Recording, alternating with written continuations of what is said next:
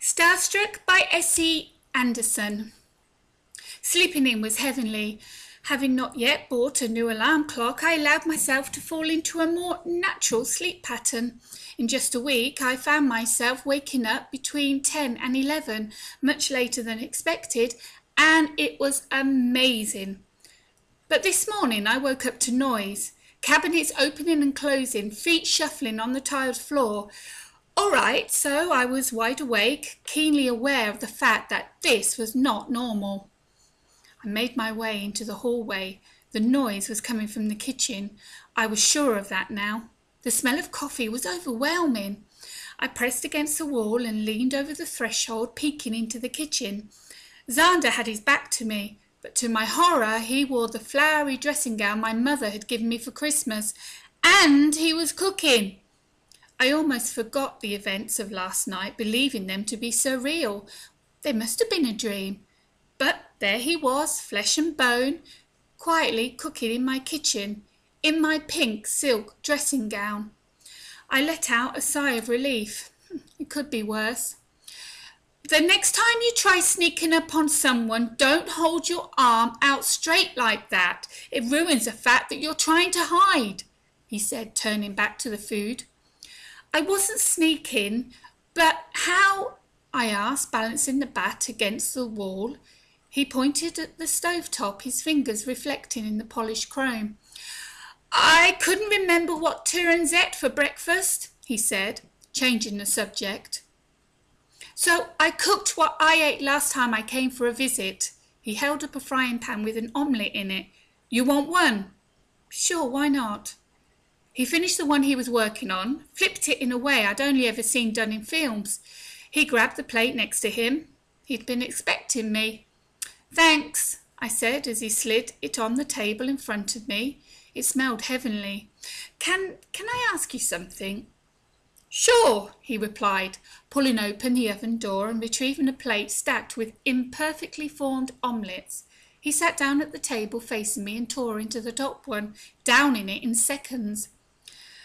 Um, why are you wearing my dressing gown? He looked down at himself, then back at me, obviously confused. What's wrong with it? His eyes were wide, too wide.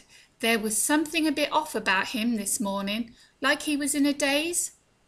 I mean, it's a bit tight, but I thought that was the fit. It's a dressing gown, I replied, but he continued to look confused. One, you can't wear that out of the house. Two, you're stretching it. And more importantly, number three, fuchsia really isn't your colour. The Mao has some gorgeous ivory silk ones that will do wonders to your complexion, though. It was the only thing that was even close to my side size, he sputtered. I took your advice. I threw the jeans in the wash, but the stains are stuck.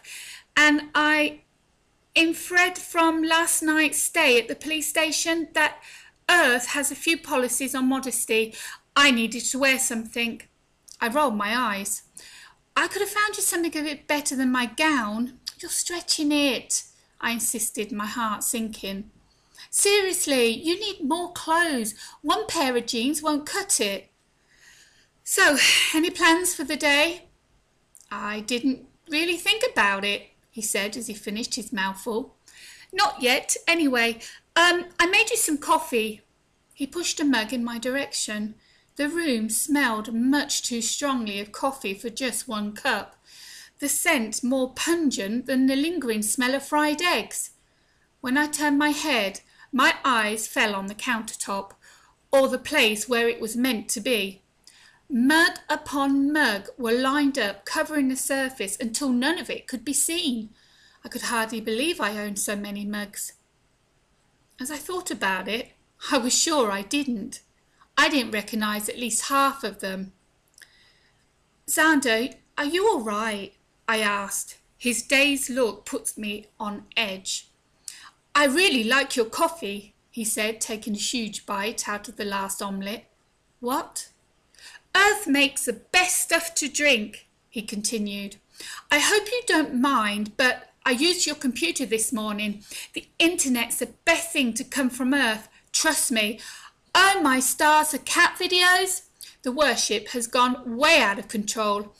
Anyway, I was trying to learn as much as I could about the current events, trying to understand the appeal of the current coffee craze.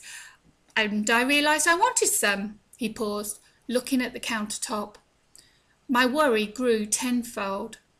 You humans need a reality check. Do you honestly drug yourself with this?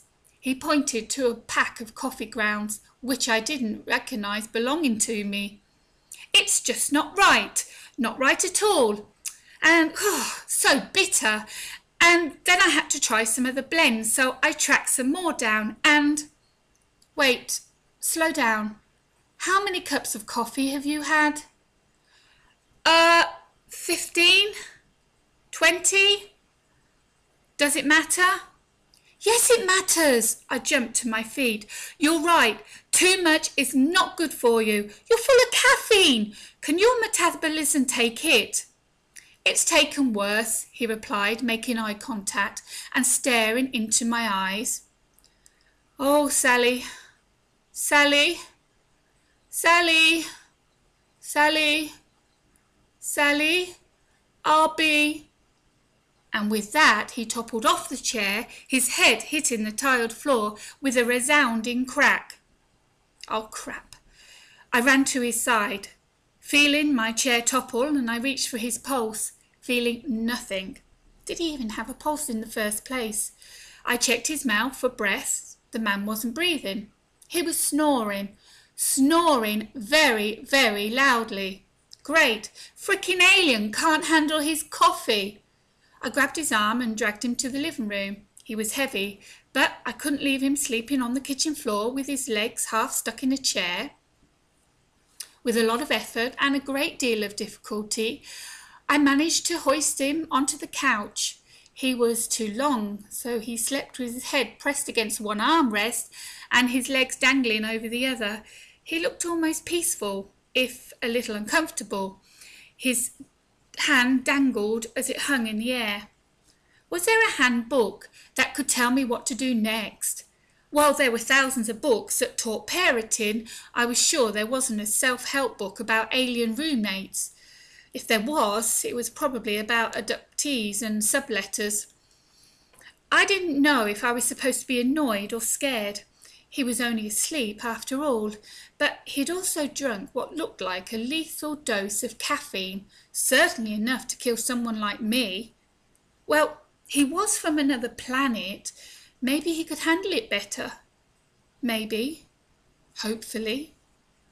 You can uh, pop over to Amazon and get yourself a copy, uh, paperback or um, uh, ebook of this uh, fantastic comedy science fiction, um, Star Trek by Star Struck by S. E. Anderson.